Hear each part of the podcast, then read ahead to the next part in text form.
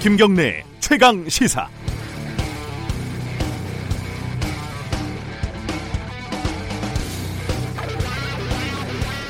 세상 일이 내 뜻대로 되지 않는다는 거 느껴본 적 많으시죠? 음, 예를 들어서요. 짝사랑하는 사람한테 접근하려고 우리 친구로 좀 지내보자 이렇게 했더니 진짜 친구로만 지내게 된다든지요. 그 바싹 마른 화분이 안쓰러워서 어, 매일매일 지나가면서 물을 줬더니 화초가 아예 썩어버린다든지 가끔 올라가서 시원한 공기를 마시던 건물 옥상에 난간이 낡은 거를 이렇게 지적을 했더니 건물주가 아예 옥상 문을 걸어 잠근다든지요. 이게 참 세상 일이 내맘 같지가 않습니다. 검찰이 기자들에게 피의 사실을 슬슬 흘려서 언론 플레이를 하는 관행이 지나치다 이런 여론이 거세지니까 검찰이 아예 수사 진행 과정에 대한 모든 정보를 봉쇄할 기세입니다. 심지어 검사를 상대로 오보를 하면은 검찰 출입을 제한하겠다고 합니다. 오보 여부는 검찰총장이나 검사장이 판단할 것으로 예상이 되고요. 잘못된 관행을 좀 고치자고 하니까 검찰이 옳았구나. 아, 그냥 정보를 완전히 공, 봉쇄하겠다는 거죠. 옥상 난간을 고쳐야지 왜 문을 걸어 잠굽니까? 이런 논리라면 가장 근본적인 해결책은 언론이고 검찰이고 모두 없애버리면 되는 거 아닙니까? 이렇게 되면은 장담하건대 검찰만 좋아지는 겁니다. 권력은 누군가 계속 귀찮게 하고 감시해야 되니까요.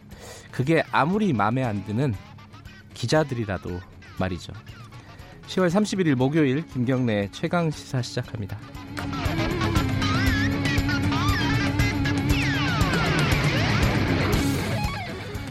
김경래 최강 시사는 유튜브 라이브로도 함께하고 계십니다. 아, 문자 참여도 기다리고 있습니다. 샵 9730으로 보내주시요. 보내주시고요. 짧은 문자는 50원, 긴 문자는 100원 들어갑니다. 스마트폰 애플리케이션 콩 이용하시면 무료로 참여하실 수 있습니다. 10월 31일 오늘 10월의 마지막 날이네요. 주요 뉴스 브리핑부터 시작하겠습니다. 고발 뉴스 민동기 기자 나와 있습니다. 안녕하세요. 안녕하십니까. 어, 어제 더불어민주당 이해찬 대표가 처음이죠. 공식적으로 사과의 취지의 발언을 했습니다. 조국 장관 사태에 대해서. 네. 여당 대표로서 무거운 책임감을 느낀다. 국민 여러분께 매우 송구스럽다는 말씀을 드린다. 네. 이렇게 얘기를 했습니다. 조국 전 장관 사태 16일 만에 첫 유감 표명인데요. 검찰 개혁이라는 대의에 집중을 하다 보니까 특히 청년들이 느꼈을 상대적 박탈감, 좌절감을 깊이 있게 헤아리지 못했다 이런 얘기를 했습니다. 네. 원래 그 어제 간담회는 11월 5일로 예정이 돼 있었는데 네. 일정을 일주일 정도 앞당긴 겁니다. 음흠. 여권 일각에서는 인적 책임론이라든가 쇄신론이 좀 제기가 됐기 때문에 네. 이해찬 대표가 여기에 대해서 발언을 하지 않겠느냐 이런 전망이 나왔는데요. 네. 쇄신과 관련해서는 뭐 혁신 방안이라든가 이런 게 아예 언급이 안 됐습니다. 그래서 네. 면피용 사과다 이런 비판도 나오고 있습니다. 어, 민주당은 이렇고 자유한국당은 지금 총선 인재 영입을 시작을 하려고 하는데 처음부터 좀 어긋났어요. 공관병 갑질 논란에 휩싸였던 박찬주 예비역 육군 대장하고 이진숙 전 MBC 기자 등을 영입을 하겠다. 어제 이렇게 밝혔거든요. 네. 근데 논란이 제기가 되니까 박찬주 전 대장 등 일부 인사의 발표를 보류를 하기로 했습니다. 네. 박찬주 전 대장은 다음 기회에 모시기로 했다고 밝혔는데요. 그리고 박 전 대장과 함께 안병길 전 부산일보 사장도 영입을 하겠다라는 언론 보도가 있었는데 일단 발표 명단에서 빠진 것으로 전해지고 있습니다. 네. 안전 사장은 지난해 배우자 박모 씨가 6.13 지방선거에 출마를 했을 때이 지지를 호소하는 문자 메시지를 발송을 해서 노조로부터 퇴진 요구를 받기도 했던 그런 인물입니다. 직원들한테 발송한 모양이죠? 그렇습니다. 예. 그리고 이진숙 전 기자와 정권 교체기에 지금 문재인 정부로부터 사퇴를 종용받았다라고 주장을 했던 윤주경 전 독립기념관장 등은 그대로 이제 발표를 하기로 했는데요. 어찌됐든 이번 발표 보류는 황교안 대표에게도 타격이 될 것으로 보입니다. 황 대표가 박 전 대장에 대해서는 삼고초려 한 것으로 알려지고 있는데요. 이게 자유한국당 내부에서도 좀 반대 의견이 많았던 그런 모양입니다. 네. 그래도 자유한국당이 이런 어떤 의견 수렴이 되네요. 거꾸로 생각하면 그런 거 아니겠어요? 이진숙 전 기자 같은 경우는 MBC 노조 이런 데서 상당히 좀 반발을 할 것으로 그렇습니다. 예상이 되네요. 예. 어제 판결이 있었습니다. 김성태 의원의 딸 부정 채용과 관련해서 이석채 회장 징역 1년형을 받았죠? 그렇습니다. 서울 남부지법 형사 13부는 유력 인사 친인척과 지인의 부정 채용을 지시를 해서 KT의 정상적 채용 절차 진행을 방해했다는 이석채 전 회장의 공소 사실을 모두 유죄로 인정을 했습니다. 또 같은 혐의로 기소된 서유열 전 KT 홈 고객부문 사장하고요. 네. 김상효 전 인재경영실장에게는 각각 징역 8월에 집행유예 2년을 선고를 했고요. 김기택 전 인사 담당 상무부에게는 벌금 700만 원을 선고를 했습니다. 재판부는 피고인들이 한 부정 채용 행위는 공정한 경쟁을 가로막는 행위로 비난 가능성이 크다면서 네. 어, KT에 응시한 수많은 지원자들에게 깊은 배신감과 좌절감을 안겨줬다고 밝혔습니다. 이렇게 되면 이제 김성태 의원 선고가 어떻게 날지 이게 관심입니다. 그렇습니다. 어, 의원직 상실에 해당되는 선고가 날 수도 있으니까요. 이게 어, 금고 이상이면은 의원직 상실이 되는 그렇습니다. 거죠. 예. 어, MBN 이게 좀 예, 어, 뭐랄까요. 예사롭지 않습니다. 이게 그 승인이 취소될 수도 있다는 얘기도 나오고요. 정리 좀 해보죠. MBN 관련된 얘기. 금융위원회 산하 증권선물위원회가 네. MBN이 설립 과정에서 종편 그 요건을 충족시키기 위해서 자본금을 편법 충당했다 이렇게 결론을 내렸습니다. 그래서 장대한 매경 미디어 그룹 회장 등 전 현직 임원에 대한 검찰 고발, 해임 권고 그리고 과징금 부과 등의 중징계를 의결을 했는데요. 네. MBN은 2011년 12월 종편 출범 당시 최소 자본금 3천억의 요건을 채우기 위해서 우리은행으로부터 600억 원을 대출을 받거든요. 네. 근데 그 뒤에 회사 임직원 명의로 법인 주식을 개인당 수십억씩 사도록 했다는 그런 의혹을 받고 있습니다. 네. 이 과정에서 임직원 명의의 차명 대출로 회사 주식을 매입을 해서 자본금을 납입한 것처럼 꾸몄다는 의혹도 받고 있고요. 네. 그리고 이걸 재무제표에 또 제대로 반영하지 않아서 분식회계 의혹까지 받고 있거든요. 검찰이 지난 18일 MBN에 대한 압수수색을 실시를 했는데요. 임직원들을 조사를 해서 차명 대출이 경영진 지시로 이루어졌고 조직적인 증거인멸 시도가 있었다 이런 진술을 확보한 것으로 전해지고 있습니다. 방송계에서는 이번 사태로 2017년 MBN이 그 종편 사업자 재승인을 받았거든요. 네. 이 승인에도 상당히 영향을 미칠 수도 있다 이런 전망이 나오고 있습니다. 예, 종편이 하나 없어질 수도 있는 뭐 그런 중대한 사안으로 지금 보고 있는 것 같습니다. 서울대 쪽에서 그 원래 서울대 교수들이 대외 활동들 많이 하잖아요. 네. 사회 이사로도 많이 하고 돈을 얼마나 버는지 아무도 모르고 있었는데 여기 좀 어, 뭐 개선이 이루어진다고요? 교육부가 지난 17일 서울대 설립 운영에 관한 법률 시행령 일부 개정령안을 입법 예고를 했거든요. 네. 근데 교원의 사회이사 겸직 허가 기준 등의 조항을 만들었습니다. 그러니까 사회이사 겸직을 위한 허가 절차라든가 기준 등을 명시를 하도록 했고요. 사회이사를 겸직하는 교원은 해당 기업체로부터 지급받은 보수 일체의 월급 지급 내역, 그리고 월별 지급 내역, 그리고 교통비, 뭐 회의 수당 등 항목별 지급 내역을 발급을 받아서요. 총장에게 이제는 제출을 해야 됩니다. 그동안 서울대 교수들은 기업의 사회이사를 겸직을 하면서 네. 거수기 역할만 하고 보수만 따로 챙긴다 이런 비판이 적지 않았는데 이제 이런 제도 관행에 상당히 좀 제동이 걸릴 수도 있을 것 같습니다. 가끔 기사 나오는 거 보면은 부럽더라고요. 뭐한 달에 한 번씩 이렇게 가면서 어 1년에 한 억대 연봉을 받고 이런 경우들이 꽤 많았었는데 이거는 교수들이 약간 저항을 했을 것 같은데 어쨌든 규정이 마련이 됐네요. 네. 어, 제가 오프닝에서 얘기했는데 검찰청의 오보낸 언론사는 출입을 금지한다. 이게 법무부가 얘기를 했어요. 근데 이게 어, 법무부하고 검찰하고 사실 지금까지 계속 좀 갈등을 연출했었는데 이 부분은 또 이해관계가 딱 떨어지는 것 같아요. 법무부 입장은 이렇습니다. 네. 사실관계 확인 조치를 취하지 않고 명예를 훼손하는 오보를 내면 인권 보호를 위해 출입 제한 등의 규정을 둔 것이다라고 밝혔는데요. 네. 근데 의견 수렴 없이 제정안을 냈습니다. 기존의 수사 공고 주칙을 대체하는 이 훈령은 네. 오는 12월 1일부터 시행이 되는데 앞서 오프닝에서 잠시 말씀을 하셨지만 오보를 낸 언론의 검찰청 출입을 막기로 했고요. 네. 공식 기자 브리핑도 없앱니다. 그리고 공직자나 대기업 총수에 관한 수사 정보도 공개를 하지 않는데요. 기소할 때도 제한된 정보만 공개를 하기로 했습니다. 근데 언론들이 상당히 비판적입니다. 이 제정안이 시행이 되면 언론이 검찰 비리를 감시를 하거나 수사를 견제하는 일이 사실상 어려워질 수도 있다라고 지적을 하고 있고요. 경찰이 정권 핵심 권력자라든가 재벌 총수를 수사하다 덮는다면 네. 이걸 감시 견제할 방안이 없어진다는 겁니다. 그리고 오보라든가 명예훼손의 기준 이걸 판단하는 주체가 결국에는 뭐 법무부나 검찰이 한다는 건데 예. 이게 온당하냐 또 이런 비판도 나오고 있습니다. 아, 뭐 어려운 얘기입니다. 지금 청취자분 중에도 어, 제가 오늘 눈이 잘 안 보이네요. 4356님이 언론이 역할을 못해 없는 것보다 못하니까 이런 결과가 나온 거 아니냐. 그러니까 지금 이제 여론이 이러니까 그렇습니다. 예, 뭐, 뭐 봉쇄하면 뭐 또 어때? 언론 뭐 어차피 이제 검찰들하고 맨날 이렇게 어, 야합이나 하고 어, 짜고 어, 기사들 흘리고 뭐 이랬었는데 없는 게 더 낫지. 라고 판단한 여론이 있으니까 이런 상황이 벌어지는 거죠. 근데 제대로 비판을 해야 되는 거지. 그렇죠. 아예 못하게 해버리면은. 그렇죠. 네. 예를 들어 이러면은 한겨레 신문은 바로 출입이 어, 금지되는 상황이 됩니다. 지금은 그죠? 그럴 가능성이 높은 예. 거죠. 네. 그런 상황이 과연 어, 공공의 이익에 부합을 하는 것인가? 네.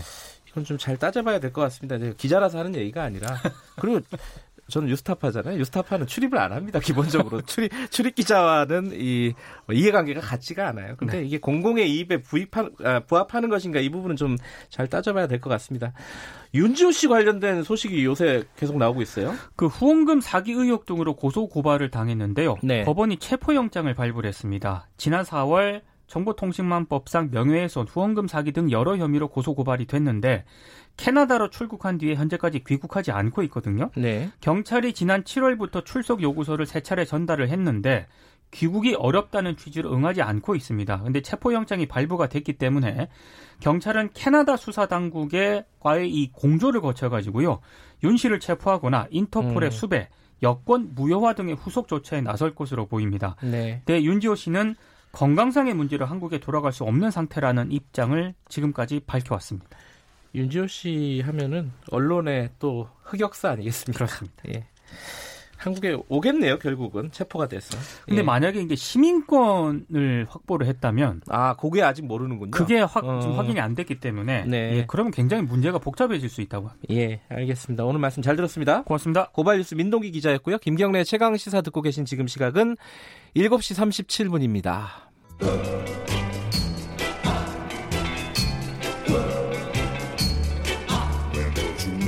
정글 같은 아침 시사의 숲에서 오늘도 웃고 울고 즐기며 사는 자연인 김경래 씨.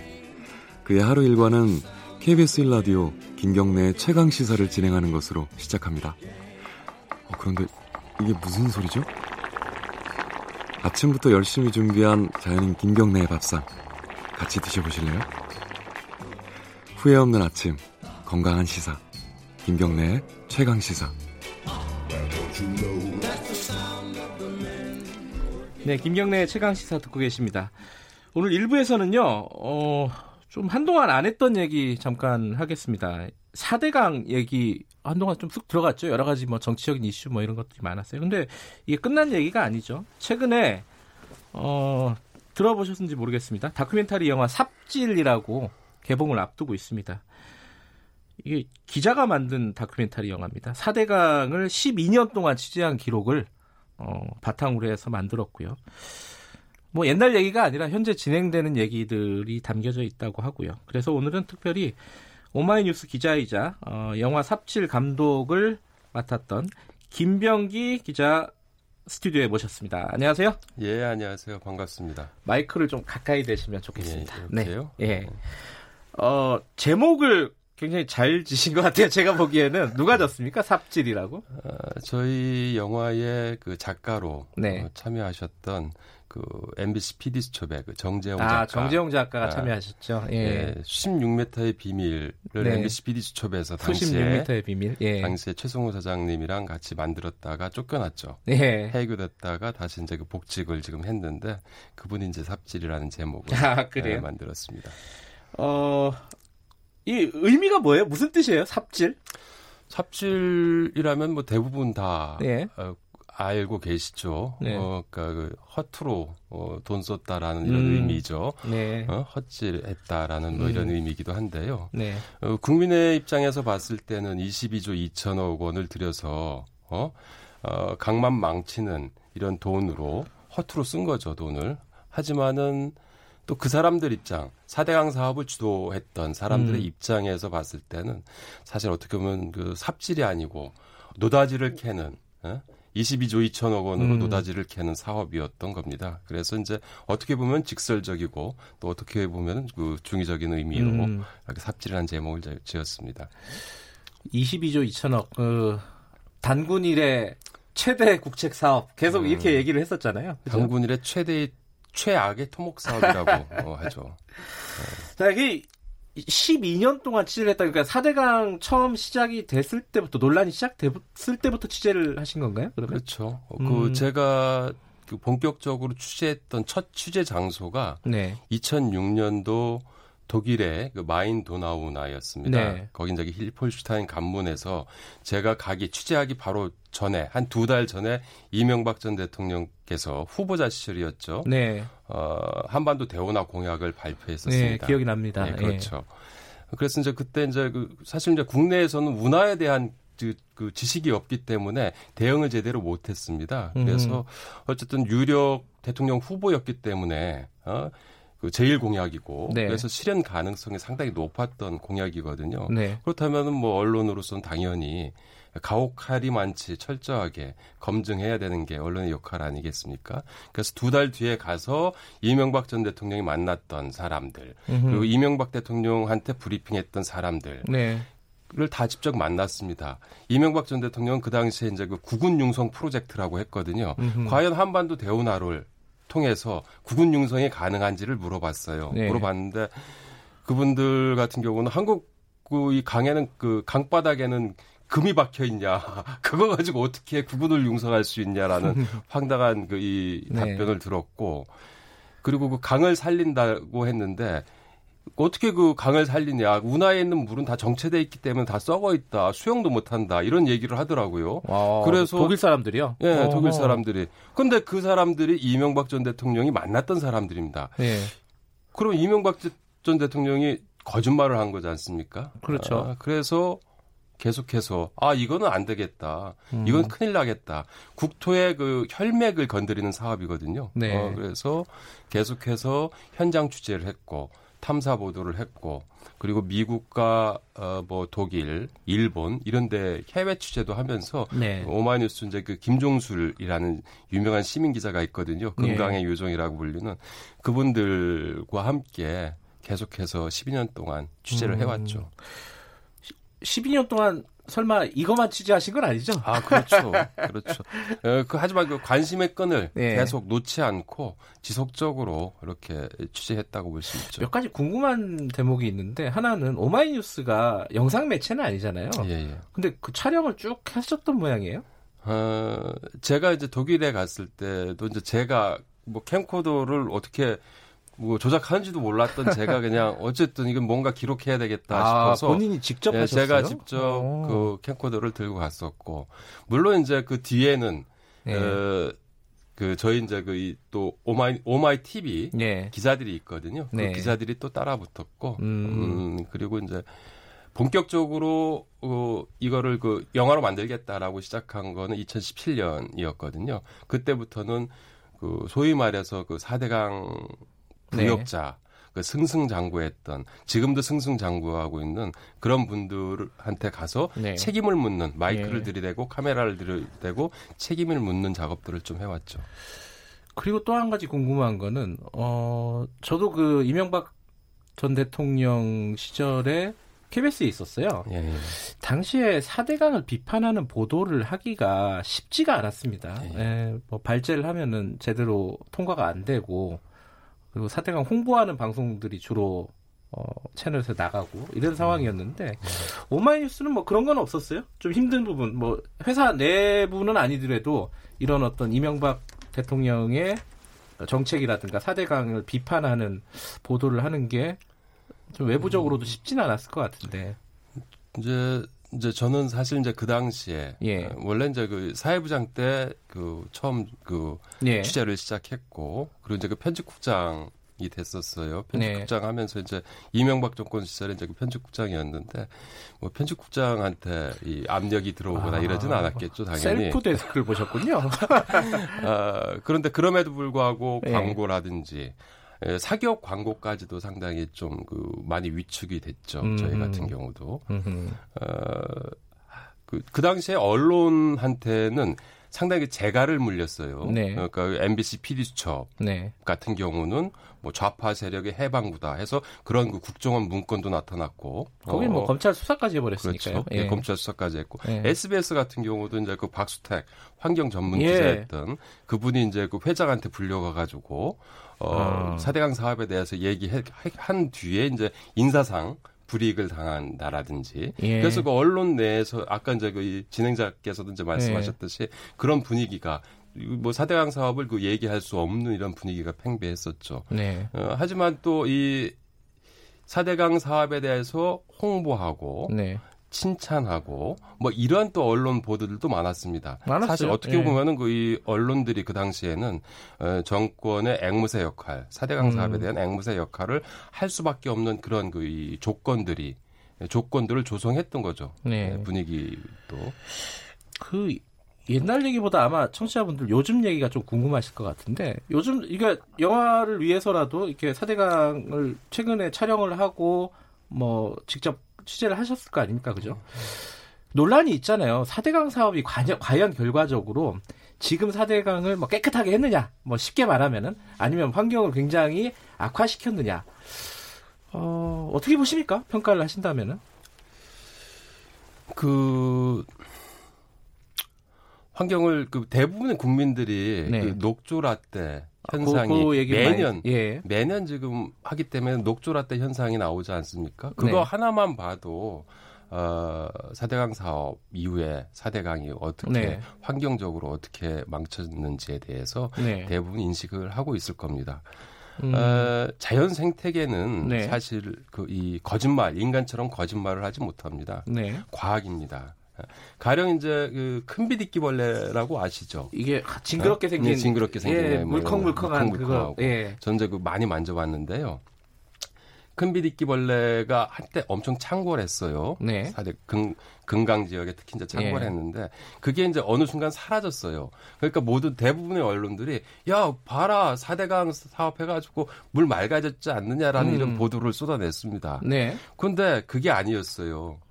그 금빛 이끼벌레라는 이런 생명체는 그 호수에서만 정치된 수역에서만 사는데 이상급수에서 삽니다. 예. 그런데 그게 없어진 거는 2, 3급수가 아니고 4급수로 떨어졌기 때문에 아, 더 네? 오염이 됐기 때문에 금빛 이끼벌레도 살 수 없는 강이 됐던 거죠. 음흠. 나중에 이렇게 확인해 보니까 네. 그 지천 쪽, 좀 더 맑은 지천 쪽에 가 있더라고요. 큰빛 이끼벌레가. 어? 그런데 이제 지금 금강 같은 경우는 다시 이제 수문을 세 개 수문을 열었거든요. 네. 수문을 열었더니 그 어, 생태계가 지금 살아나고 있고 어? 어, 그리고 이제 그이 일부 또 다시 좀 물이 네. 수질이 좀 맑아지니까 일부 어떤 부분에서는 그 큰비디끼벌레가 나타나고 있습니다. 네. 그거 보면은 그 생태계의 그 과학성을 예. 그볼 수가 있는 거죠. 근데 이제 어 가장 쟁점 중에 하나가 지금의 쟁점 중에 하나가 보를 철거해야 되느냐 마느냐 이 부분이잖아요. 근데 농민들 중에 일부는 어, 보가 있어야 된다. 뭐 가뭄이라든가 홍수 조절 뭐 이런 것 때문에 있어야 된다라고 주장을 하는 쪽도 있고 그리고 지금 어, 국가물 관리위원회가 출범을 하지 않았습니까? 거기서 네. 보면은 아직은 좀 판단하기가 좀 이르다, 부족하다, 데이터가 좀 더 쌓여야 된다. 좀 유보적인 입장을 얘기하고 이건 어떻게 봐야 될까요? 그 우선 그 이 물관리위원회 예. 그 예, 그, 이, 최근 이제 2월 22일 날, 네. 그, 이, 사대강 조사평가위원회가 그 금강 영산강 네. 그 고처리 문제와 관련된 발표를 했습니다. 네. 발표를 했는데, 그 발표를 했더니, 그, 이 자유한국당 쪽 분들이 이제, 야, 뭐, 2, 3개월 조사하고 데이터 네. 가지고 어떻게, 예? 그걸 평가하냐, 이렇게 이제, 예, 뭐, 반발을 하고 네. 있었죠. 그런데 그 사실 그 2, 3개월이 아니고, 그 사대강 사업이 완공된 뒤에 네. 거의 10년 동 10년 동안의 데이터입니다. 예. 10년간의 데이터를 추적해 왔습니다. 그 수질 생태계가 얼마나 그 악화됐는지, 네. 예? 뭐 이런 것들에 대한 데이터가 이제 축적돼 온 상태에서 그 결론을 내었던 거죠. 그런데 이제 그 사대강 사업을 할 때는 어땠냐는 겁니다. 네. 어? 그분들은 그 여, 보가 아니고 사실상 그 댐이거든요. 네. 16개 그 대형 댐인데 16개 대형 댐을 불과 2, 2 3년 만에 다 그냥 그 뚝딱 만들어 버렸어요. 네. 그 과정에서 환경 동력 평가라든지 한 2, 3년 걸리거든요. 네. 근데 그 한 3개월 정도에 맞춰 버렸어요. 문화재 조사라든지 뭐 이런 것들을 다 생략하고 그냥 다 밀어붙였거든요. 그랬던 분들이 지금 와서 데이터가 부족하다 이렇게 말하는 거는 어불성설이죠. 음. 어, 영화 얘기로 잠깐 돌아가면요. 이 22조가 들어가서 어, 결과적으로는 환경을 망치는 어, 최악의 토목 사업을 벌였다. 이렇게 지금 판단하고 계신 거 아닙니까? 네. 그 주범들, 주인공들을 쭉 만나보셨다고 했잖아요. 예, 예. 어, 어떤 처벌이라든가 이런 거는 전혀 없었습니까? 어, 유일한 처벌이라면은 이제 그 불법 담합한 건설사들에 네. 대한 처벌이었죠. 그런데 이제 그 손방망이 이 처벌이었죠. 어, 대충 과징금 다 깎아주고. 네. 어, 그 4대강 사업을 주도했던 그 이 주도자 그리고 네. 그 부역자들, 정치인, 관료, 전문가, 뭐 학자 이런 분들에 대한 처벌은 단 한 명도 없었습니다. 음. 물론 지금 그 병보석으로 나와 계신 이명박 전 대통령을 포함해서 그렇죠. 만나면 반응이 어땠어요? 그, 그게 궁금해요, 사실. 어, 인터뷰를 하셨을 거 아니에요? 사실 이제 그 전부터 알고 지내던 분들도 있고, 네. 그리고 이제 그 영상에서는 영상에 비치는 그들의 모습은 뭐 왜 이렇게 무례하게 이러냐 뭐 이런 음. 식의 화내는 모습들 그리고 이제 뿌리치고 도망가고 도망가기도 하고 이런 모습들이 이제 비춰지거든요. 아, 그런 사람들도 있었어요. 그럼요. 예. 어, 어, 참그 떳떳하고 네. 어, 그 학자적 양심을 갖고 있다면 지금도 같이 떳떳하게 이제 그 밝히면 되는 건데 인터뷰에 응하면 되는 거잖아요. 그렇죠. 인터뷰에 예. 응하면 되는 건데 그 잠깐의 그 장면들이 있었지만은 그 장면을 찍기 위해서 그 사람들한테 거의 1년 동안 뭐 그냥 애걸복걸 하기도 하고 만나서 좀 이 얘기를 하자 예. 뭐 했었는데 다들 이제 뿌리쳤죠. 그렇군요. 자신이 없다는 얘기겠죠. 사실 어떻게 보면은 그런 모습들이 네. 이 영화가 그 좀 블랙 코미디적인 이런 음. 요소까지도 이렇게 내포하고 있다고 볼 수 있는 거죠. 4대강 사업을 다뤘다 그러면 아, 되게 진지한 다큐멘터리일 것 같은데 그런 재밌는 장면들이 있다는 말씀이신 네, 거죠? 재미있는 장면도 있고 또 울컥하는 장면도 있고. 그래요? 어, 떤 부분이 울컥합니까? 그 저항자들이 아. 어떻게 핍박을 받았고 아. 그 속에서 끊임없이 12년 동안 저항했던 사람들이 왜 저항했는지 과연 저 물로 음흠. 저 녹조라떼의 물을 정수시켜 가지고 네. 우리 아이들을 한테 먹일 수 있는가 이게 국가가 해야 될 것인지 네. 이런 것들에 대해서 그 이 말하는 장면이라든지 이런 부분들이 좀 울컥하게 음. 하기도 하죠. 어, 영화에서 가장 결정적인 장면 뭐 구체적으로 말씀 못하시도 여러 뭐 소개 잠깐 해주시면요. 그 결정적인 장면이라기보다도 예. 오히려 이제 아. 지난 12년간 지금 네. 13년째 들어갑니다. 13년 동안 4대강 사기극의 민낯을 생생하게 기록한 것입니다. 네. 이 영화 자체가 네. 어떻게 보면 저가 4대강 사업에 대한 총체적 결정판이라고 볼 수 있겠죠. 네. 그리고 좀 아까 얘기했듯이 이제 그 블랙 코미디 요소도 있고 그리고 또 이 사람들한테 누군가는 책임을 물어야 되는 거지 않습니까? 네. 책임을 묻기 위해서 끊임없이 파헤치고 그 사람들한테 마이크를 들이대는 그 추적 음. 다큐멘터리라고 할 수 있죠. 그러니까 법적인 책임은 못 물었더라도 네, 어, 그렇죠. 사회적으로 그렇죠. 어, 떤 영화를 통해서라도 책임을 묻겠다 예, 예. 이런 취지로 보면 되겠네요. 사대강 취재는 그럼 끝난 건 아니겠어요? 그죠? 예, 예. 그 김병기 기자께서도 예, 예. 계속 취재하실 예정인가요? 어, 계속 취재해야 되겠죠. 음. 원래는 그 정권이 좀 바뀌면 네. 어? 뭔가 좀 금방 어, 사대강 사업도 과거처럼 회복될 것이다라는 좀 생각을 했었는데 뭐 그러지 않더라고요. 어, 하지만 요즘은 좀 마음을 바꿔 먹었습니다. 어, 스페인 속담에 이런 속담이 있습니다. 천년 뒤의 강은 네. 제 길로 돌아간다라는 이런 그 속담이 있습니다. 어. 어, 아무리 그 인간이 막고 훼손하고 하더라도 네. 결국은 그렇게 되돌아간다는 이런 속담입니다. 음. 대자연의 그 이, 이, 섭리를 그 이, 밝힌 제 속담인데요. 어, 그이 사대강 그이 삽질 영화를 좀 더 많은 사람들이 봐주시면은 어, 그 천년을 백년으로 어, 그 백년을 10년으로 단축하는데 알겠습니다. 많이 도움이 되지 않을까 싶습니다. 알겠습니다. 오늘 스튜디오 나와주셔서 감사드리고요. 고맙습니다. 어... 김, 김병기 오마이뉴스 기자였습니다. 끝내야 됩니다. 딱 한마디. 김경래 측에서 여기까지 하겠습니다.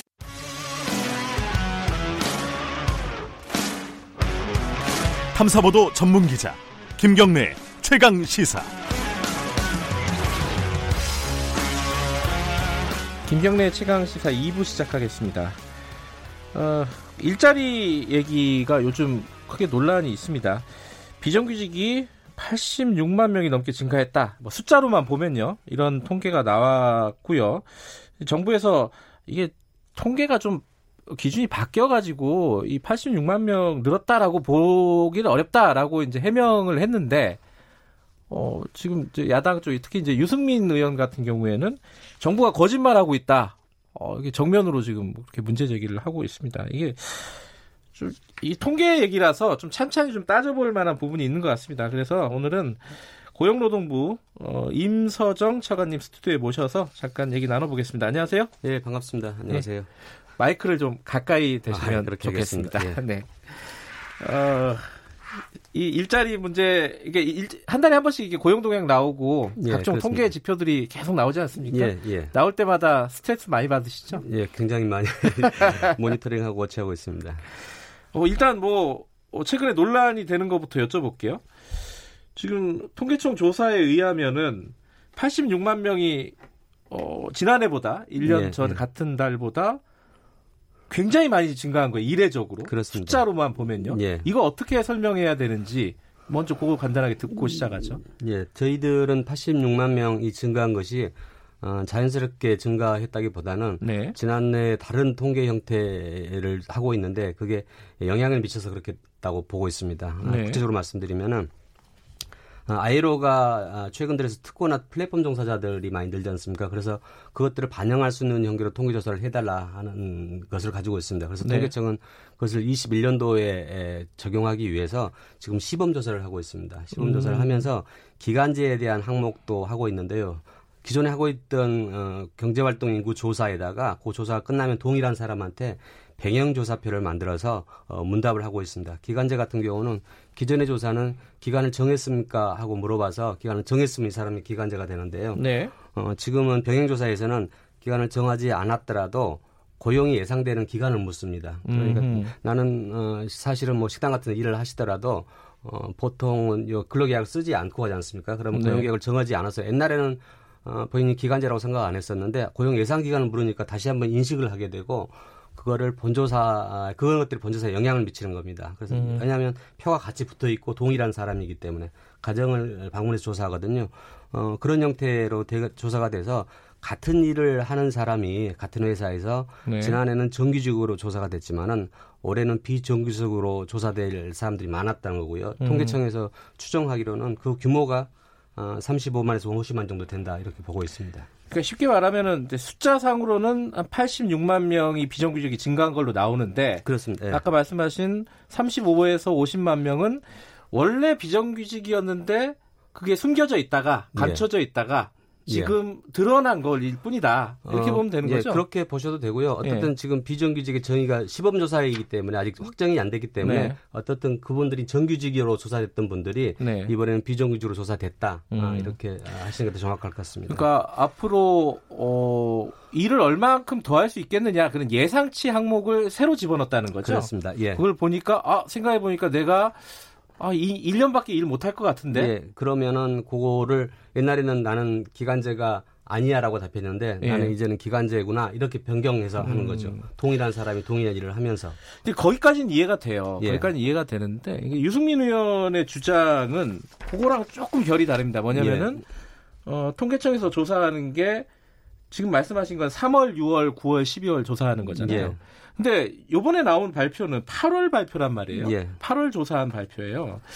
이게 8월 발표는 아까 말씀하신 대로 변경이 되지 않았다. 예. 변경된 거는 3월, 6월 건데 예.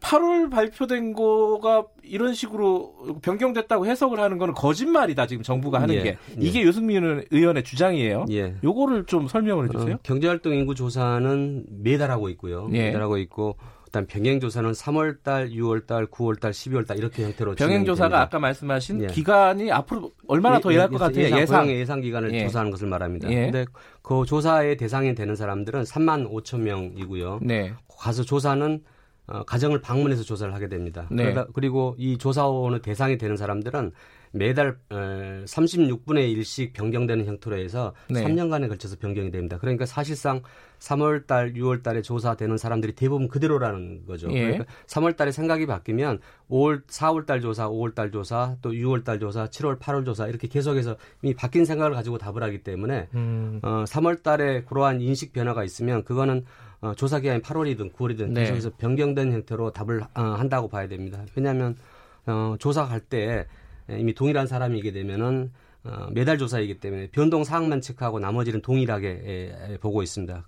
어, 그렇게 저희들 보는 이유는 3월 달과 6월 달에 어, 갑자기 기간제 근로자가 두 배씩 튑니다. 두 배씩 튀고. 아, 예, 그때도 예. 이미 그 올라 많이 올랐군요. 예, 발표는 예. 안 했지만은 계속해서 예. 모니터링 하고 있었기 때문에 네. 3월과 6월에 두 배로 튀고 그 3월의 숫자가 4월, 5월 가고요. 다시 네. 또 조사를 한번 하면 6월 달에 또 튀고 그 조사가 어, 7월, 8월 이렇게 계속해서 가는 음. 겁니다. 그래서 저희들이 봤을 때 에, 에, 그 통계조사 영향이라 보고 있는 거고요. 네. 어, 그게 사실인지 아닌지에 대해서 실제 답을 한 사람을 역으로 추적해가지고 분석해 보면 될 거 아닙니까? 네. 그 패널 분석이라고 하는데 에, 통계청에서 동일한 사람이 동일한 일자리에 있는 상태에서 그런 형태의 변화를 가져왔는지를 봐보니까 실제 그런 사람들이 있는 거고요. 네. 그 추정을 35만에서 50만 정도로 하는 겁니다. 어, 요 논란에 대해서는 청취자분들이 판단을 하실 것 같아요. 그러니까 예. 예 통계 기준이 바뀌어갖고 문답이 바뀌면서 인식이 변화해서 그게 예. 그 다음 조사에 영향을 줬다. 예. 그 패널들은 동일한 사람들이다 거의. 예, 예. 그렇습니다. 어, 저희가 또 그렇게 볼 수밖에 없는 이유 중에 예. 하나는 기간제 조사가 경제활동 인구 조사도 하지만 네. 어, 사업체 기간제 조사에서도 하고 있고요. 고용보험 피보험자 종, 어, 조사에서도 예. 기간제 근로자의 추이하고 숫자를 보고 있습니다. 네. 근데 어, 그 숫자를 보면 특별한 변화가 없기 때문에 어, 경제 상황이나 다른 상황들의 변화가 또 아시다시피 크게 있었던 건 아니지 않습니까? 예. 그런 상황이기 때문에 에, 통계상의 영향으로 어, 보고 있다라고 말씀드릴 수 있습니다. 이제 그 다음 논란은요. 예. 마, 그 정부의 해석 과 설명을 인정하더라도 예. 그래도 많은 거 아니냐. 그러니까 예. 35에서 50만 명이 그냥 원래 상황은 변하지 않았는데 답변만 변한 걸 뿐이다. 예. 라고 해석을 하더라도 한 30몇만 명 정도는 예. 비정규직이 늘었다는 건 사실 아니냐. 예. 그거는 이것도 이례적이지 않느냐라는 거예요. 이 부분은 어떻게 어, 보세요? 비정규직이 어떻든 기간제나 시간제가 조금씩 증가되는 추세, 뭐 여러 가지 이유 때문에는 네. 그거는 있을 수 있겠습니다. 다만 어, 작년도 같은 경우는 취업자 수가 3천 명이 늘었거든요. 전년도에 비해 가지고. 네. 그러면 비정규직 숫자가 어, 아무리 늘어도 3천 명 이상 늘 수는 없지 않습니까? 아, 그렇죠. 네, 근데 네. 금년 같은 경우는 작년보다 45만 명이 늘었습니다. 그러니까 취업자 음. 수가 기본적으로 취업자 수의 사이즈가 커지니까 어, 취업자의 3분의 1 정도는 비정규로 저희를 보고 있거든요. 네. 어, 그러니까 그 통계로 보면 어, 3, 15만 명은 어, 자연스럽게 자연스럽게 늘수 예. 있다고 보는 예. 거고요. 어, 그리고 그 45만 는 것 중에서 60세 이상 취업자가 39만 명입니다. 네. 근데 60세 이상 취업자는 아시다시피 이미 이제 원래 본업에서 나오신 분들이 많아서 네. 어, 기간제거나 시간제일 가능성이 더 많지 않습니까? 다른 연령대에 비해 가지고 어, 그리고 어, 정부가 취약계층에게 제공하는 정부 일자리, 특히 60대에서 네. 제공하는 노인 일자리의 영향도 있어서 네. 그게 약 10만에서 15만 명을 차지하고 있습니다. 네. 그러다 보니까 어, 기간제나 시간제가 더 늘 가능성은 더 있는 거고요. 어, 그렇게 설명이 되는 거, 그 일자리들을 연령이라든가 이런 걸 생각했을 때 그리고 취업자 증가폭을 생각했을 때 나쁘다라고만은 할 수는 없다라고 음. 보는 거고요. 어, 청년층 경우도 문제를 청년층은 취업률이 좀 올랐죠. 그렇습니다. 예. 청년층은 어, 역대 최고로 올라가고 있는데요. 예. 청년층은 사실은 인구가 어, 8월 8월 같은 경우 8만 명이 감소했습니다. 그러면 예. 아, 통계적으로 보면 취업자 감소해야 되는데 오히려 6만 명이 늘었거든요. 어, 그거는 어, 청년층이 물론 이제 그분들이 다 정규직으로 가면 좋지만 좋지만 어, 청년층이 15세부터 29세거든요. 네. 그러니까 25세부터 29세 사이는 어, 본업을 찾아서 가는 거지만은 15세에서 20세 초반 같은 경우는 아무래도 학교도 다니면서 군대 가도 가기 전이기도 하고 직장을 본업을 준비하는 기간이기 때문에 임시직이나 시간제를 선택하는 경우들이 더 어, 있다는 겁니다. 그래서 어, 그 부분이 는 것들에 대해서 물론 어, 정규직과 안정된 일자로 빨리 가면 네. 좋지만은 어, 늘었다는 자체 가지고 비난은 안 돼야 될 것 같은 생각입니다. 근데 그런 측면이 있어요. 그러니까 예. 그 비정규직 제로 정책이 사실 문재인 정부의 예. 공약이 있잖아요. 예. 물론 이제 뭐 그거는 약간 레토릭일 수도 그렇습니다. 있지만은 근데 이 60대 이상의 노인층에서 비정규직이 늘었다는 게 예. 그러면 정부의 예산을 풀어가지고 그런 예. 초단기 일자리 같은 거 있잖아요. 예. 공공부문 일자리 같은 예. 거 예전에 뭐 공공사업 같은 예. 거뭐 이런 류의 아, 양질의 일자리가 아닌 어, 예. 그런 안 좋은 일자리만 늘은 거 아니냐 사실 통계적으로 봐도 예. 이런 비판은 이제 야당 쪽에서 많이 하지 않습니까? 예, 그런 비판도 어, 있을 수 있다고 생각하는데 어쨌든 시장에서 어 60세 이상도 일할 수 있는 자리들이 자동적으로 네. 만들어지면은 뭐 네. 그야 금상첨화겠는데요. 네. 어 지금 뭐 경기 상황이라든가 여러 가지 상황 때문에 그렇지 못한 상황에서 네. 어 정부가 재정을 투입해서라도 어, 노인 같은 경우는 노인 빈곤율도 높고 음. 어, 또이일 자체가 사회 안전망과 연결되기 때문에 어, 그걸 제공할 필요가 있다고 생각을 하고요. 이번에 그 일자리 중에서 시간제가 많이 증가를 했는데 네.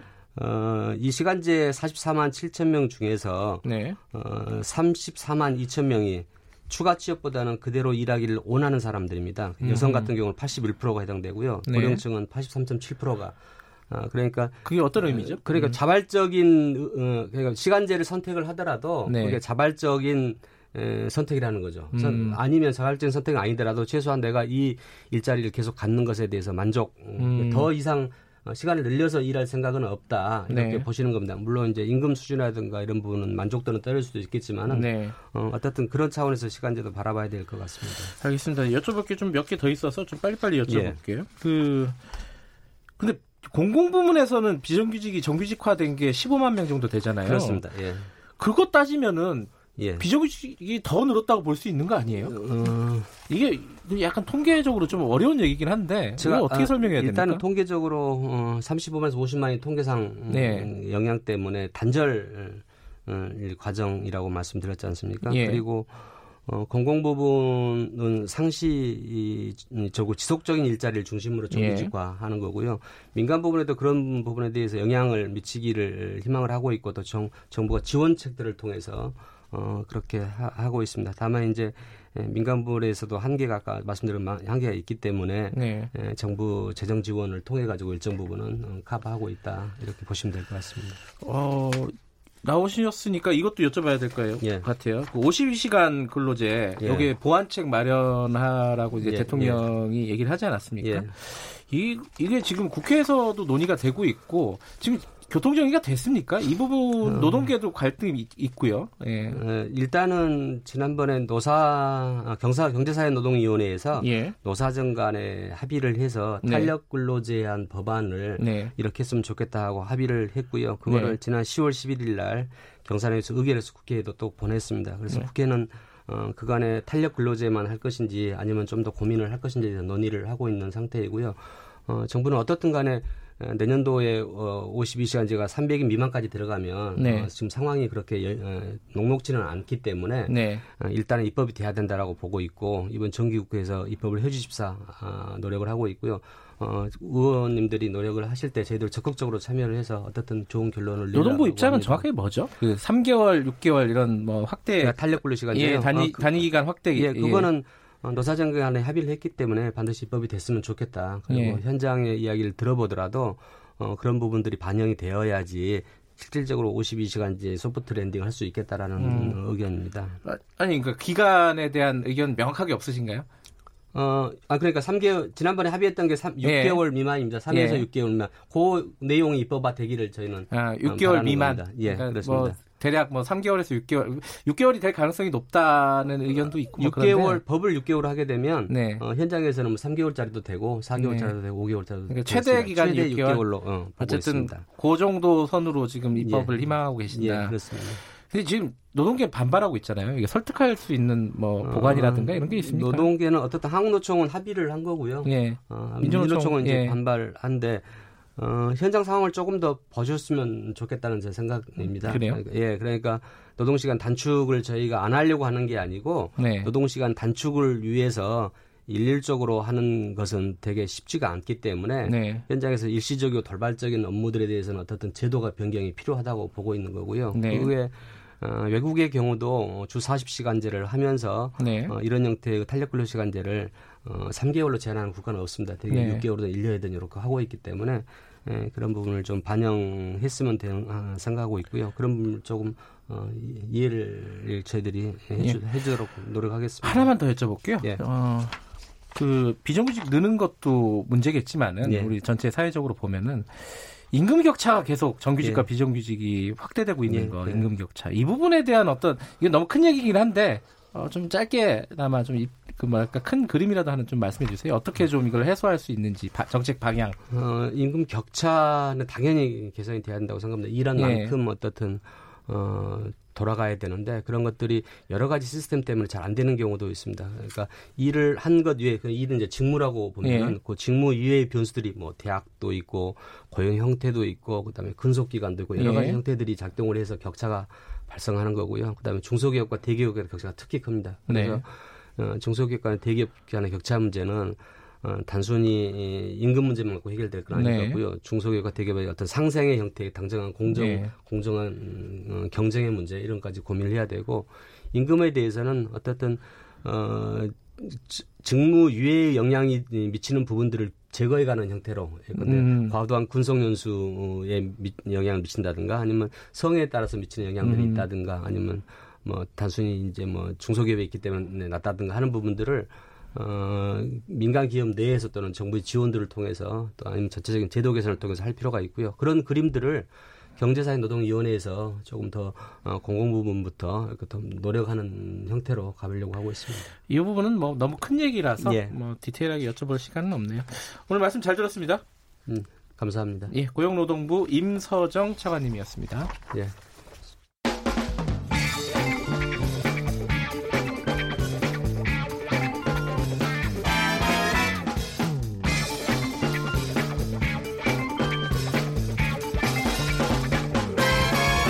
윤태곤의 눈.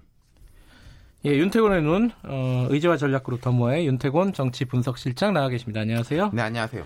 오늘은 한국당 얘기를 좀 해보겠습니다. 예. 인재 영입에 박차를 가하고 있고 오늘 발표를 예, 하죠? 오늘 오전 11시 좀 넘으면 발표를 한답니다. 그러니까 예. 총선 준비 본격화라고 보면 될 것 같아요. 뭐 여러 가지 논란이 좀 있습니다. 예. 뒤 자세히 설명드리겠는데 이제 사람 이름이 박찬주 전 육군 대장, 뭐 네. 뭐 윤창현 서울시립대 교수, 이진숙 전 MBC 기자, 김용화 순천향대 교수, 김성원 전 두산중공업 부사장, 백경훈 청년이 여는 미래 대표, 안병길 전 신문협회 부, 부회장, 정범진 경희대 교수 등이 거론이 돼요. 네.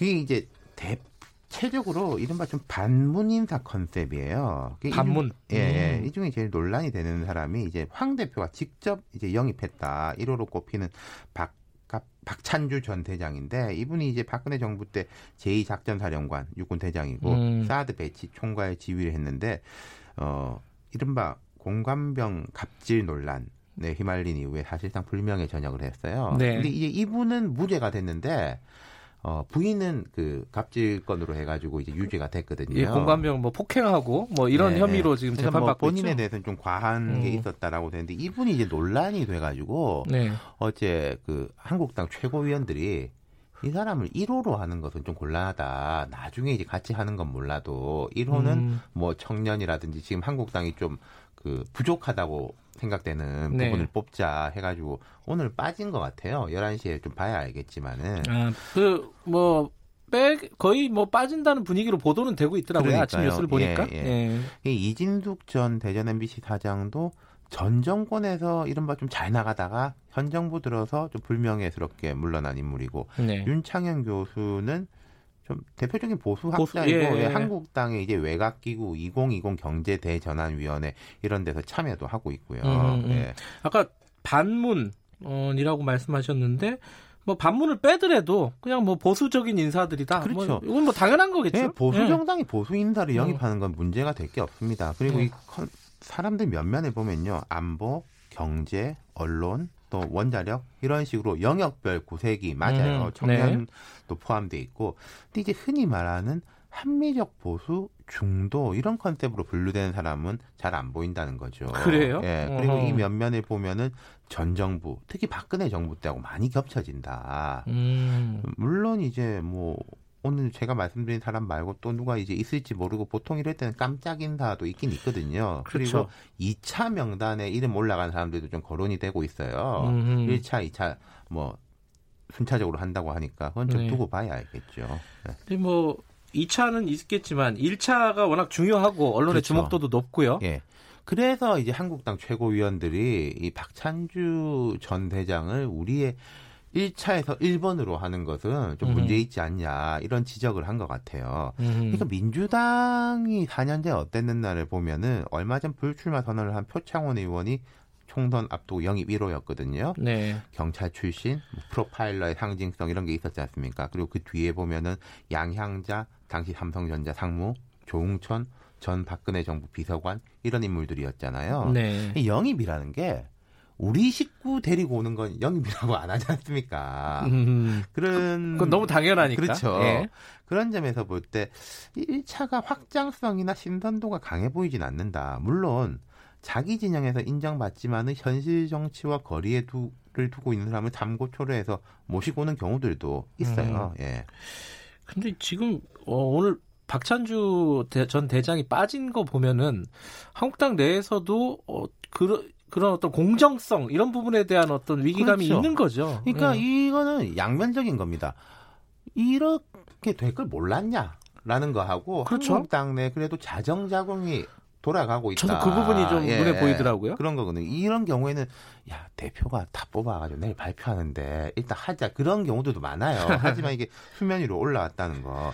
지금 이제 크게 보면은 네. 자, 한국당이 뭐 보수세가 약하거나 보수 성향이 약해서 문제인 건 아니지 않습니까? 당연하죠. 네. 네. 물론 황 대표 입장에서는 본인이 이제 2월부터 정치를 시작했고 네. 친황 이런 말도 있긴 있지만은 네. 오래 호흡을 맞추는 의원들은 없지 않습니까? 음. 그러니까 좀 이제 가까운 사람들을 꾸리고 싶었을 거예요. 네. 그러니까 이제 중도냐 보수냐를 떠나서 본인이 접촉해서 영입했다는 자체에 대해 가지고는 음. 의미가 있겠죠. 네. 근데 그것보다도 이제 국민들한테 감동과 신선함을 줄 수 있느냐 그게 중요할 것이고 뭐 좋게 생각하면은 네. 예방 주사를 맞은 것도 될 음. 거예요. 네. 이번에 이제 발표되는 사람들은 총선에서 공천 받는 건가요? 자 지역구 출마하는 사람들도 있고 명단 딱 보면은 이분은 선거 나갈 사람은 아니다. 비례대표감이다. 하는 음. 사람도 보여요. 네. 일단 한국당은 당에 도움이 될 만한 인재를 발굴하는 것이지 내년 총선과 직접 관련된 것은 아니다. 이렇게 선을 긋고 있습니다. 이게 발표되고 공천 못 받는 경우도 있었어요? 그럼요. 민주당 영입 인사들도요. 네. 다 공천 받은 건 아닙니다. 그래요? 경선에서 떨어지는 사람들도 상당수 있어요. 근데 이건요.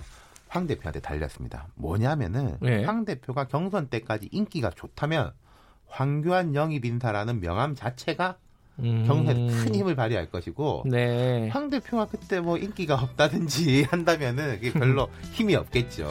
이것도 또 이게 지켜봐야 될 그렇죠. 일이군요. 네.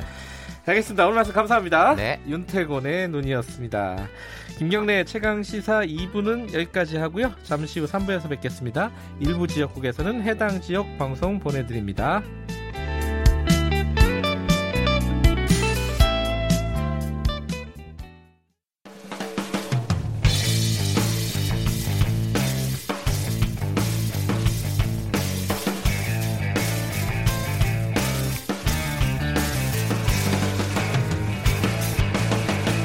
김경래의 최강 시사.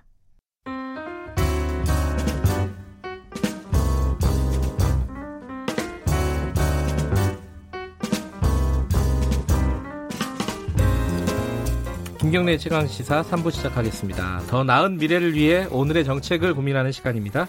김기식의 정책 이야기 식스센스 김기식 더 미래연구소 정책위원장 오늘도 나와 계십니다. 안녕하세요. 예, 안녕하세요. 어, 최근에 뭐 타다 관련해서 논란이 많습니다. 검찰이 네, 네 기소를 네. 하면서. 네. 근데 어제 저희가 관련된 어, 인터뷰를 김경진 의원 음. 무소속 네, 김경진 네, 의원과 인터뷰를 했는데 굉장히 강경한 네. 발언을 했습니다. 그 기소하는 게 당연하다. 네, 네, 어, 이게 깡패들이 영업하는 음, 음. 방식이다. 이게 면허도 안 받고 불법적으로 예전에 뭐 자가용으로 영업하던 강남 같은 음, 음. 데서요. 그 영업하고 뭐가 다르냐 도대체. 음. 이거 진작에 했어야 되는데 어, 그렇게 이제 얘기를 했습니다.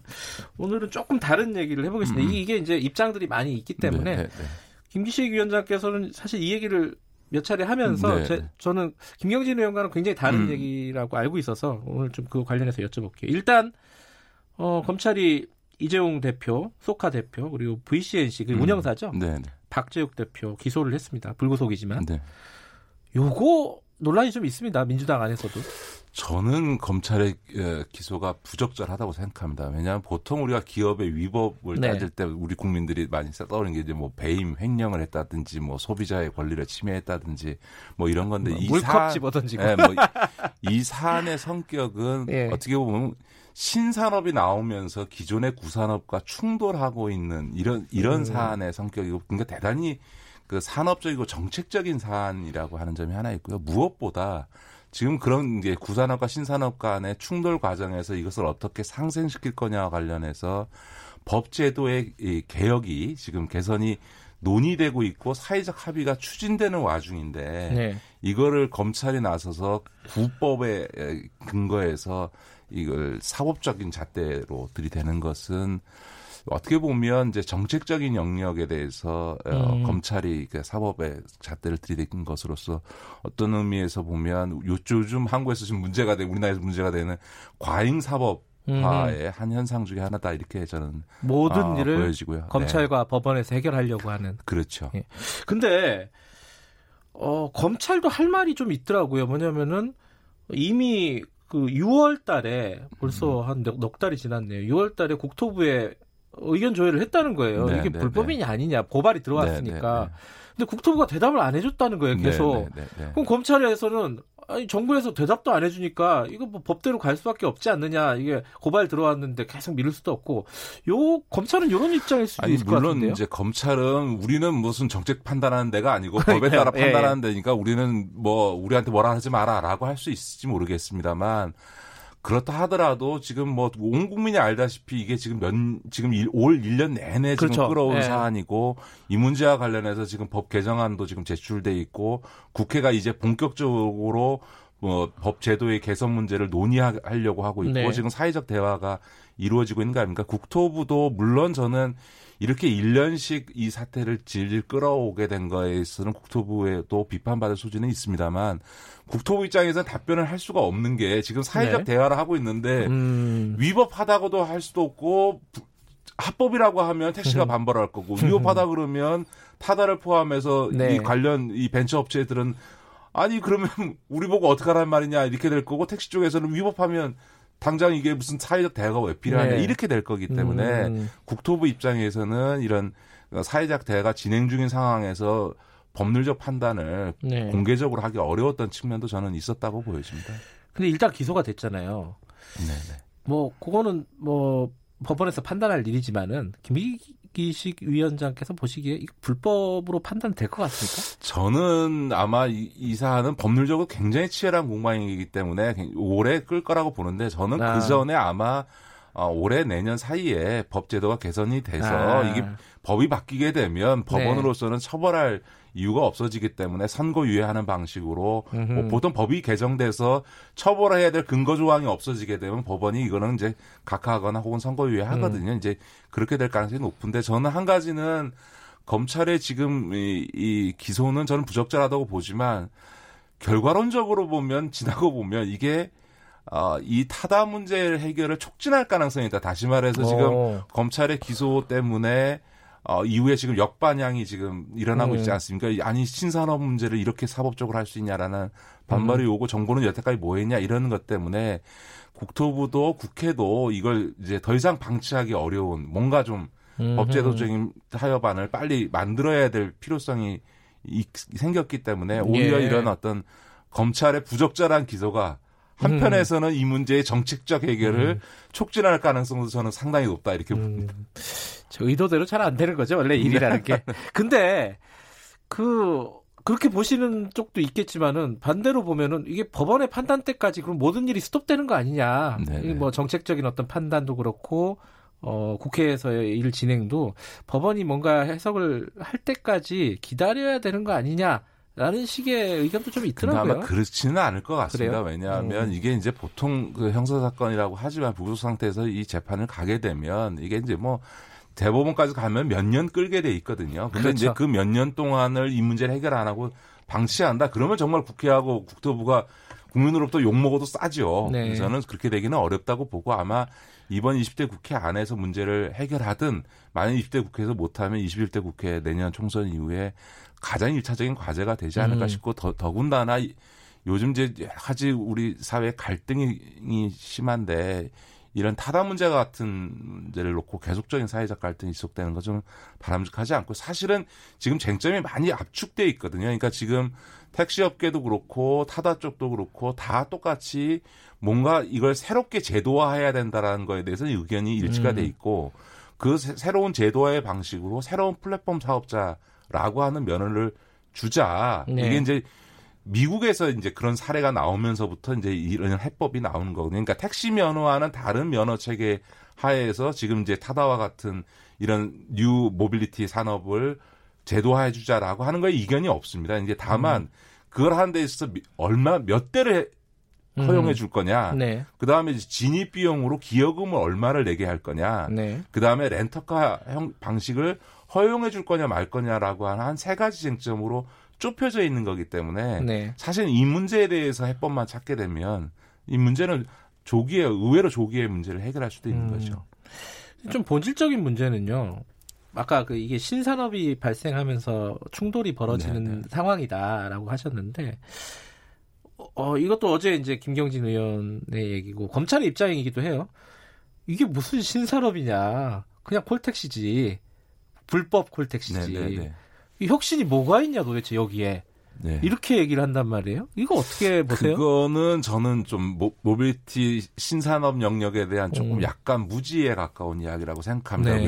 왜뭐 이 타다뿐만 아니라 지금 뭐 현대자동차가 지금 자동차 생산이 아니라 이런 모빌리티 쪽에 지금 오히려 투자를 더 네, 많이 하고 네. 있고 앞으로 현대자동차는 제조회사가 아니라 서비스 회사로 가겠다라고 네. 할 정도로 자동차 업계 다 이렇게 왜 가고 있는가? 왜냐하면 이거는 사실은 전초전일 뿐이고 자율주행차로 가는 것을 10년 안에 자율주행차로 간다라는 게 예고돼 있는 조건에서 그걸 어떻게 준비할 거냐의 음. 문제거든요. 근데 자율주행이라는 거는 자율주행의 기술이라든가 혹은 이 소위 지도 어, 이 내비게이션과 관련된 부분뿐만 아니라 차의 배치와 이동과 관련돼서 AI에 기반한 이런 이제 소위 데이터의 축적이라는 게 굉장히 중요한 음흠. 겁니다. 그러니까 지금 타다 모델의 경우도 마찬가지고 우버도 사실 그렇습니다만 우리가 단순히 그냥 뭐 예를 들어서 그 불러서 타, 차 타는 새로운 모빌리티 이동 수단이라고 생각하지만 그 업체들의 핵심은 뭐냐면 소비자의 이용 행태를 데이터로 AI로 계속 축적해가지고 요금 체계를 다양화하는 겁니다. 예를 들면 음. 타다 타보신 분 알겠지만 손님이 타봤어요. 별로 없을 때는 음. 손, 요금이 싸고 네. 손님이 많을 때는 요금이 비싸지기도 하고요. 네. 그 다음에 이제 사람들이 요즘은 긱 이코노미라고 그러지 않습니까? 투잡을 하는데 자발적으로 자기가 어떤 일을 하는데 저녁 시간에 비면 자기가 예를 들면 배달이라든가 네. 뭐 택배라든가 혹은 이런 타다 기사 같은 일을 해서 보충적으로 수입을 벌거든요. 그러니까 네. 이 사람들이 어떤 사람은 4시간 일하기도 하고 어떤 사람은 6시간 일하기도 하고 어떤 사람은 10시간 일하기도 하는데 이런 소위 기사의 노, 소위 노동의 공급과 음. 수요를 다 계산해 내면서 이거를 운영하는 네. 거거든요. 그러니까 얼마나 렌트카 영업 방식이라고 하는 것도 최적화된 모델을 찾아내느냐라고 하는 이런 이제 소위 이제 AI에 기반한 음흠. 이제 데이터 축적이 활용되는 거거든요. 그러니까 네.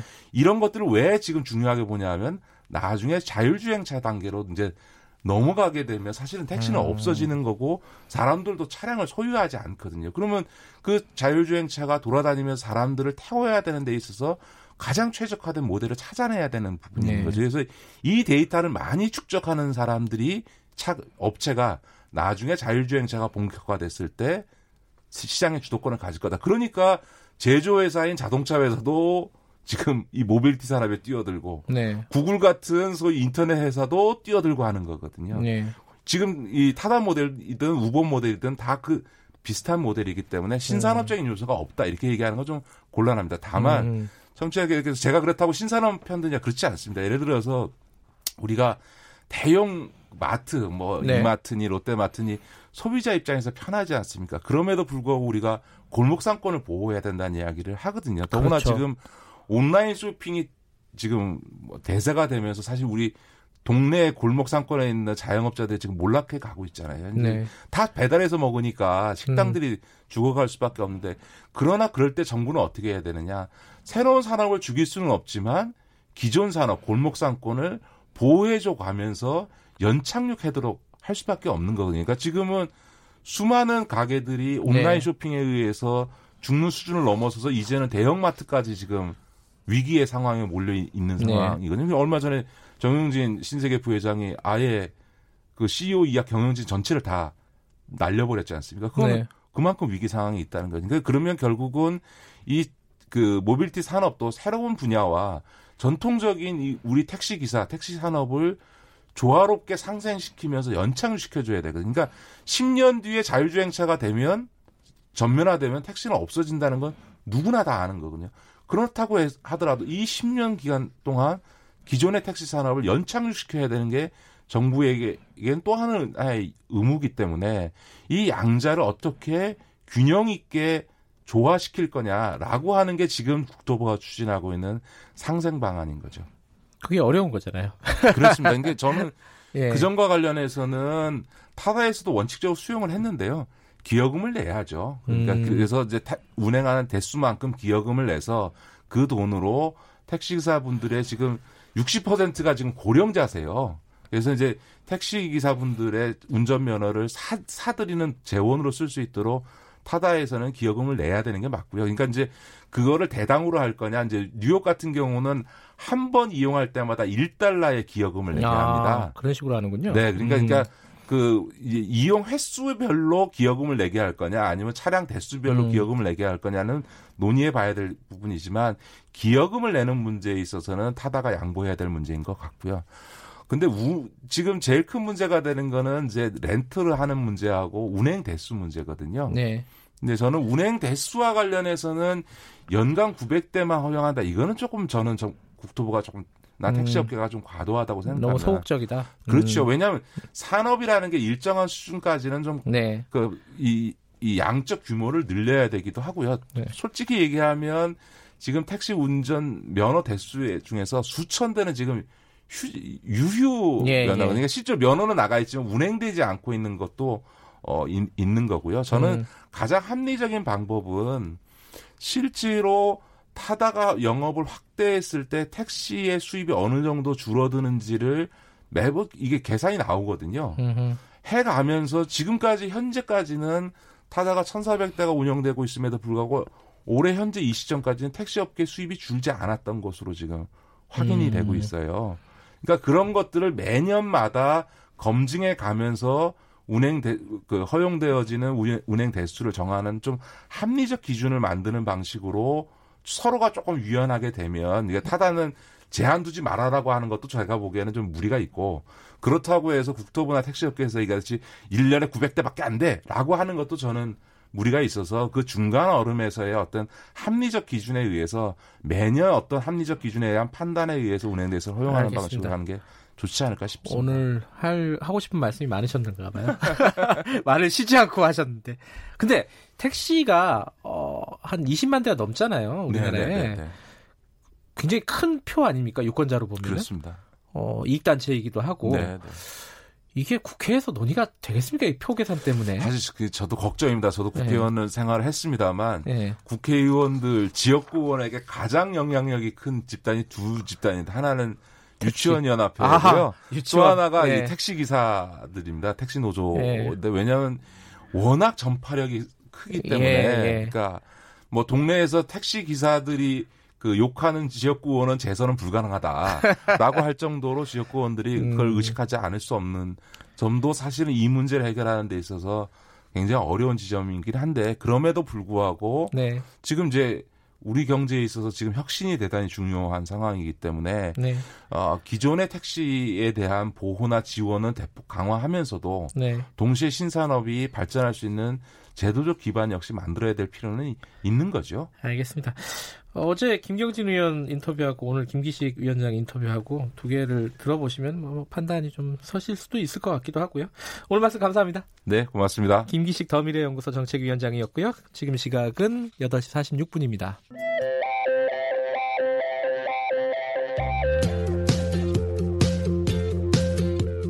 오늘 하루 이슈의 중심 김경래의 최강 시사 김경래 최강 시사 듣고 계십니다. 오늘이 그 할로윈 대위라고 합니다. 그 뭐 저는 이거 잘 모르는데 어, 미국에서 하는 거잖아요. 막 이렇게 무서운 어 복장 같은 거, 귀신 복장 같은 거 하고 뭐 이런 거 하는 것 같은데 우리나라에서도 꽤 많이 한답니다. 이벤트. 어 그런데 이제 이 옷 같은 거를 특이하게 입고 이러잖아요. 근데 이 특정 직업의 유니폼을 아, 한마디로 좀 노출 좀 심하게 해서 좀 성상품화, 성대상화 같은 그런 느낌을 주는 그런 옷을 입고 하는 경우도 꽤 있다고 합니다. 그런 옷 중에 상당 부분은 제복이고 경찰이나 간호사, 어, 뭐 수녀까지 있다고 하고요. 이게 그 직업을 가지신 분들이 보기에는 굉장히 불편할 것도 같고 또 여성 입장에서 보면은 성 상품화 이 부분이 또 걸릴 것 같기도 하고요. 관련된 얘기를 경찰 젠더 연구의 주명희 경정님 연결해서 좀 여쭤볼게요. 현직 경찰이신 것 같아요. 안녕하세요. 어, 네, 안녕하세요. 주명희 경정입니다. 아, 주명정님은 그 현직 경찰이신 거죠? 네. 어디서 일하세요? 어, 서울에서 근무하고 있습니다. 네. 어, 제가 지금 방금 말씀드렸는데 그런 옷들 간혹 보잖아요. 외국 그 미국 영화, 헐리우드 영화 같은 거 봐도 간혹 나오는데 이게 경찰 네. 옷을 굉장히 노출이 심하게 좀 바꿔가지고 입은 옷 그런 걸 보면 어떤 느낌이 드십니까? 어 어떤 그 사실 그 유니폼을 입는 전문직 여성들을 성적으로 이렇게 대상화하는 이미지는 네. 그동안 많이 있어 왔죠. 있죠. 뭐 많이 알려지진 않았지만은 웹툰이라든지 음란물이라든지 이런 데서 네. 많이 소비되는 이미지였고요. 네. 근데 Halloween costume에 등장한 건 저도 사실 모르다가 지난 주말에 이제 뭐 이태원에서 이렇게 파티하고 기사화되면서 알게 됐거든요. 네. 근데 저는 그런 아주 일부의 어떤 하위 문화 이런 일부의 현상일 수 있는데 기자 기, 언론에서 이렇게 다시 막 논의하면 이런 게 더 홍보되고 뭐 효과가 있지 않을까 이런 아, 걱정을 조금 그럴 수도 있네요. 하고 있습니다. 예, 네. 예. 어허. 근데 그게 이게 어, 비판하는 사람들이 꽤 있습니다. 이 그리고 또 옹호, 옹호하는 쪽은 이게 원래 축제라는 게 약간 일탈하고 그런 거 아니냐. 이것까지 너무 이렇게 어, 구속하는 거는 좀 그렇지 않느냐라는 게 있고 아니면 어, 반대하는 쪽은 이게 너무 여성을 성 대상화한 거 아니냐. 이게 어떻게 보십니까? 뭐 섹시하게 자기를 표현하고 뭐 의상을 입고 이런 게 다 개인의 선택이죠. 그 그런 선택은 뭐 옳고 그름으로 판단하는 거는 할 수는 없지만은 네. 그러니까 다만 제가 이제 그 대상 직업군이 된 입장에서 말씀을 드리자면 그런 이미지 그런 이미지가 자꾸 대생산되고 또 여성들의 신체를 강조한 그런 이미지가 소비됨으로 인해서 네. 그 전문 그러니까 직업적으로 존중받아야 할 부분에 대해서 좀 왜곡되거나 부정적인 음. 편견이 생기거나 이런 이런 것들이 부실부실간에 생길 수도 있고요. 네. 그 대상이 된 여성들은 상당히 좀 불쾌하기도 하고 존중받지 음. 못하다는 생각이 들죠. 음. 또 그런 이제 뭐 일탈 혹은 규정에 대한 파괴 뭐 이런 얘기도 좀 많이 하시는 것 같은데 뭐 네. 어떤 뭐 이렇게 뭐 그냥 가볍게 이렇게 즐기는 거다 이렇게 생각하실 수 있는데 또 우리 꼭 그런 유니폼을 변형하는 게 굳이 왜 여성들이 주로 되느냐. 그런 이제 또 그런 여성에게도 뭐 자유로운 성적 표현을 허락하라 뭐 이런 얘기도 있잖아요. 근데 음. 그것도 맞는 말씀인데요. 근데 이런 이번에 그 코스튬을 보면서 생각한 거는 이게 정말 여성들이 자유로운 선택일까? 오히려 남성들이 음란물 같은 데서 소비하는 이미지가 아닐까 이런 생각도 음. 들었고요. 네. 또 하나는 이제 얼마 이게 지금 이제 또 연말이 되면 달력이 나올 텐데 남자들이 이렇게 섹시하게 몸을 표현할 때 하고 네. 여성들이 또 이렇게 표현할 때 조금 다르게 받아 들여지는 것 같아요. 소방관님들은 또 좋은 의미로 이렇게 달력을 만드시잖아요. 네. 그런 달력 같은 거를. 근데 그게 사회적으로 이렇게 받아들여지는 게 남녀가 분명히 다른 점들이 있기 때문에 네. 조금 그런 표현할 때는 한 번쯤 생각해 보시고 음. 어, 한 번쯤 생각해 보시는 정도 뭐 그런 거 음. 필요하지 않나 이렇게 생각이 듭니다. 음. 이게 혹시요 법적으로는 뭐 경범죄 처벌 이런 게 가능합니까? 그런 기사들도 시위, 있더라고요. 네. 예. 시위 현장에서도 뭐 군복 입으시는 분들 뭐 이런 게 문제가 돼서 얼마 전에 경찰청에서도 발표를 한 걸로 알고 있는데요. 네. 그 유사 제복은 뭐 처벌을 하는 규정이 있는 걸로 아는데 네. 그 이건 저도 이미지를 검색해 봤지만 뭐 딱 봐도 경찰 옷은 아니더라고요. 그래서 처벌은 음. 어렵고 음. 또 그걸 처벌하는 것 자체도 조금 너무 과하지 않나 뭐 이런 생각도 듭니다. 네. 어, 굉장히 그 뭐 뭐 중도적인 입장을 갖고 계시군요. 이렇게 말하자면은. 어, 뭐, 네.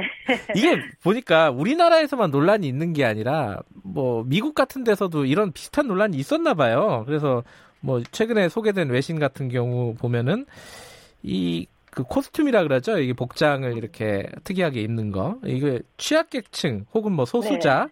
어 성차별 뭐 이런 것 들을 혐오하는 게 아닌지 확인해야 된다. 뭐 이런 보도도 있었다고 하더라고요.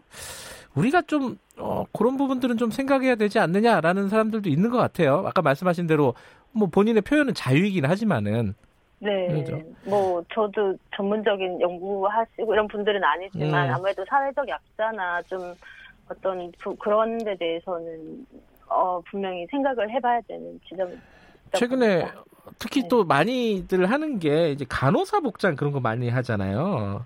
네. 근데 그 간호사분들이 무슨 이제 인터넷 같은데 좀 불만 같은 걸 올렸더라고요. 그런 걸 보면은 솔직히 속상하다. 자신의 어떤 어, 소중한 직업을 그런 식으로 희화하고 어, 소비하는 것들이 그런 이미지를 왜곡해서 소비하는 것들이 좀 속상하다 뭐 이런 글들이 좀 올라왔다는 보도도 있었습니다. 그 경찰도 네. 그런 입장이 아닐까 여성 네, 경찰분들. 예, 예. 저 여경들도 다 사실 잘 모르다가 이게 논란이 되면서 이제 곧 음. 보면 다들 어 이런 게 막 좀 심하다 뭐 이렇게 다들 기분 나빠하시죠. 음. 네. 근데 이제 더군다나 이제 여성 경찰분들은 이 현장에서 일을 하실 때 그런 어떤 성희롱이라든가 이런 데 노출될 경우도 꽤 있잖아요. 그런 것들이랑 좀 연결되면서 어, 네. 그런 걱정이라든가 우려가 좀 증폭되는 게 아닌가 싶기도 해요.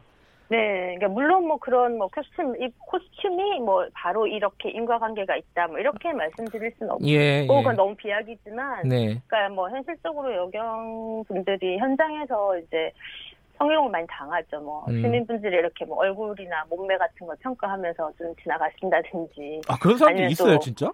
네, 술 취하신 분들 같은 어. 경우는 뭐 좀 성적인 욕을 한다든지 뭐 이런 경우가 좀 많이 있기 때문에 네. 좀 그런 것과 연결 지어서 생각할 수는 없지만 어쨌거나 뭐 그런 경우가 있긴 있습니다. 근데 그런 경우에요. 네. 어, 좀 단호하게 대처해야 되는 거 아닌가요? 공권력인데. 네, 그, 뭐, 뭐, 모욕죄라든지 이런 예. 게 있기도 하고, 뭐, 단호하게 대처하지만 또, 뭐랄까, 주치 문제나 술이 취하신 분들이나 이런 분들은 또, 아시겠지만 우리나라의 주치자 문제가 또 조금 심각하잖아요. 뭐 예. 그런 상황인 거죠. 아. 차차 좋아지지 않겠습니까? 아, 이렇게 현장에서 바로바로 바로 뭔가 모든 걸 대처하기는 쉽지 않은 상황인가 보군요. 현실적으로는. 음. 그렇죠. 많이 음. 인내들을 음. 많이 하시죠. 예전에 예전이 아니죠. 얼마 전에 그 대림동 주치자 어, 네. 진압할 때 그 여성 경찰분 그 논란이 좀 있었잖아요. 네. 그런 부분은 어떻게 생각하십니까? 사실 제가 그 얘기를 좀 하고 싶어서 인터뷰에 응한 아, 예. 있는데요. 시간이 많지 않은데 그래도 네. 좀 해주세요. 예. 간단히 말씀드리면요. 네. 그 여경에 대해서는 항상 좀 상반된 시각이 좀 있는 것 같고요. 네. 여경은 약하다. 혹은 하지만 여자 경찰관은 이제 강력한 힘을 집행하는 존재여야 하잖아요. 그러니까 국민들은 그 두 가지를 모두 다 요구하시는 거죠. 음. 또 이제 대림동 사건 같은 경우는 강력한 법행을 못했다라고 비판하시지만은 또 미투 운동 같은 데는 성인지 감수성이 있는 여경들을 더 많이 뽑아라 뭐 이런 비판도 있었거든요. 네, 네. 그러니까 그 이제 이런 모든 논의 조금 아쉬운 게 네. 저는 여자 경찰관은 힘이 약하니까 뭐 체력을 강화해야 돼. 혹은 남자들은 성인지 감수성이 떨어지니까 뭐 여성 범죄는 여경들이 맡겨야 돼 이런 식으로 너무 쉽게 성별 분업을 얘기하시는 거예요. 음흠. 근데 저는 국민들이 정말 원하는 거는 남자든 여자든 네. 어떤 다양한 상황에서 다양한 그, 그 위기 상황 혹은 뭐 아주 힘이 센 남자를 만나면 뭐 이런 식으로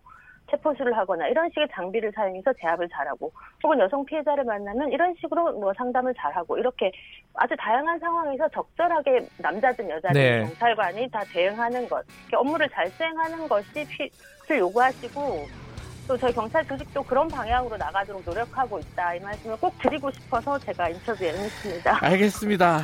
어, 네. 조금 더 들어야 되는데 오늘 여기까지만 듣겠습니다. 아, 고맙습니다. 네, 감사합니다. 주명희 경정님이었습니다. 김경래 최강 시사는 오늘 여기까지 하겠습니다. 내일 아침 돌아옵니다.